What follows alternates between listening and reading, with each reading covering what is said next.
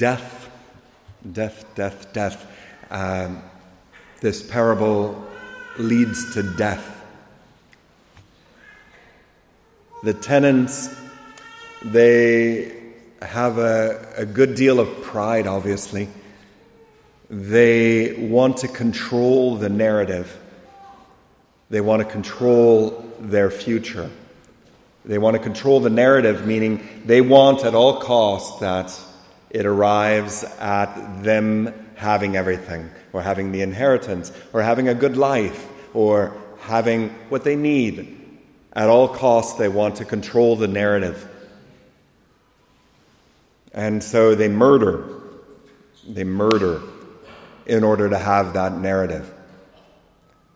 And murder comes from this desire to control the narrative. Uh, you ever study Macbeth? I thought of Macbeth when I was preparing this. Um, toil, toil. How does it go? Let me read. Double, double, toil and trouble, fire burn and cauldron bubble. That's how it goes. Remember at the beginning of Macbeth, Macbeth and one of his mates walking through the forest and they come across those witches, the three witches that are over the cauldron. And they're saying that. They're saying that. Double, double, toil and trouble, fire burn and cauldron bubble. And as they enter into dialogue with the witches, what comes forth? What comes forth? Do you remember? Uh, they prophesy. They prophesy that Macbeth is going to become a king. And his mate with him, his sons will become king after. Macbeth's kingship will only last for a little while, but after that. It's almost as if now, now Macbeth, armed with this, he, he's able to control a bit the narrative because he now knows what's going to happen in the future. He's going to try to control the narrative. He goes home and he speaks with Lady Macbeth, and Lady Macbeth does not discourage him. Rather, quite to the contrary. Lady Macbeth is the one that instigates him. Now you have to make it happen. You know that you're going to be king. You know that you're going to be king, so you have to take it. You have to take it. So she actually becomes even more at fault because she's trying to control, trying to control. I think of also uh, another story of a group of young men who went to Paris and they're from Asia, in a country called Cambodia, and they went to Paris to study, and they were sons of the noble class in Cambodia. And it was a while ago now. It must have been, what, a little less than 100 years ago. They went to Paris and to study, and they studied uh, quite a bit of what we call communism. And they got into the philosophy, basically, of it all. And they dreamed of having uh, their country, which was being torn apart by powers that be, they dreamed of having their country become um, almost an idyllic state. And this idyllic state was agrarian, so meaning they would go back to a farmer kind of state where everyone would share the produce and we'd have a beautiful life.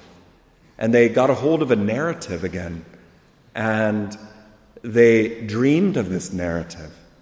And the leader of that group was a man named Pol Pot. And they made their way back to Cambodia and they started what we call the Khmer Rouge, if you remember them, the Khmer Rouge. And they did something that was absolutely horrible. This desire is deep within us and is the contrary of Christ. This desire that's within us is to control the narrative to make sure that everything is okay for our children, for our future. Even Macbeth's, I mean, he didn't do it intentionally, he ran across those witches, right? But even the desire to know the future is this desire to control the narrative. And it's the opposite of that of Christ. Christ his whole narrative is going to be to conform his heart to the will of the Father. He came not to do his own will, but to accomplish the will of his Father. It's the exact opposite. It's not to figure out what's right and then to do it as if it is my own will, but it is the cross, which is allowing myself to be conformed to the will of the Father. Well, as you may or may not know, I'll give a spoiler for Macbeth in case you forget the whole narrative. Um, the Macbeth, what is he going to do? He's going to kill the king, and it was King Duncan, his, under the inspiration of his wife. He's going to go in there with a knife and murder, murder, murder. He, as he's coming out, his wife, not knowing what to do with the bloody knife, will put it with the guards that they had knocked out. And then they're, with that, going to have blood on their hands. They're going to kill quickly those guards. And little by little, this blood that was on their hands is going to render them crazy. And they're going to be washing, washing the blood off their hands. Because they're trying to control the narrative. And they're not just simply trusting in God they've led to murder. Murder. And so many a family is broken apart by the same thing. How many a family break apart because of inheritance, trying to control the narrative? How many a family uh, break apart because of pride? It le- leads to even further. In the end, they say, oh, well, these other kings are going to follow me. Macbeth isn't going to remain long. So they try to kill those people that were prophesied, the sons of his mate, remember? They they're not successful. They're not successful in killing him, and that's why Macbeth ends up dying? They came back for him. They came back for him. The Khmer Rouge, if you don't know the history, because they desired so much to return to this narrative of an agrarian state, they said explicitly they will not submit to a higher power. They removed all religion, killing every Buddhist, every Christian, every Catholic, killing all that they could find. But they refused even more. They refused to be submitted to a divine order. And that was at the heart of their Maoist communism. They will not submit to a divine order, to God's order, but they will write the order. And so they killed every single person that wore glasses. And they beat them to death with sticks because they didn't have enough money for, for bullets. So that they can get rid of anyone that said there's a higher order or a better way of life.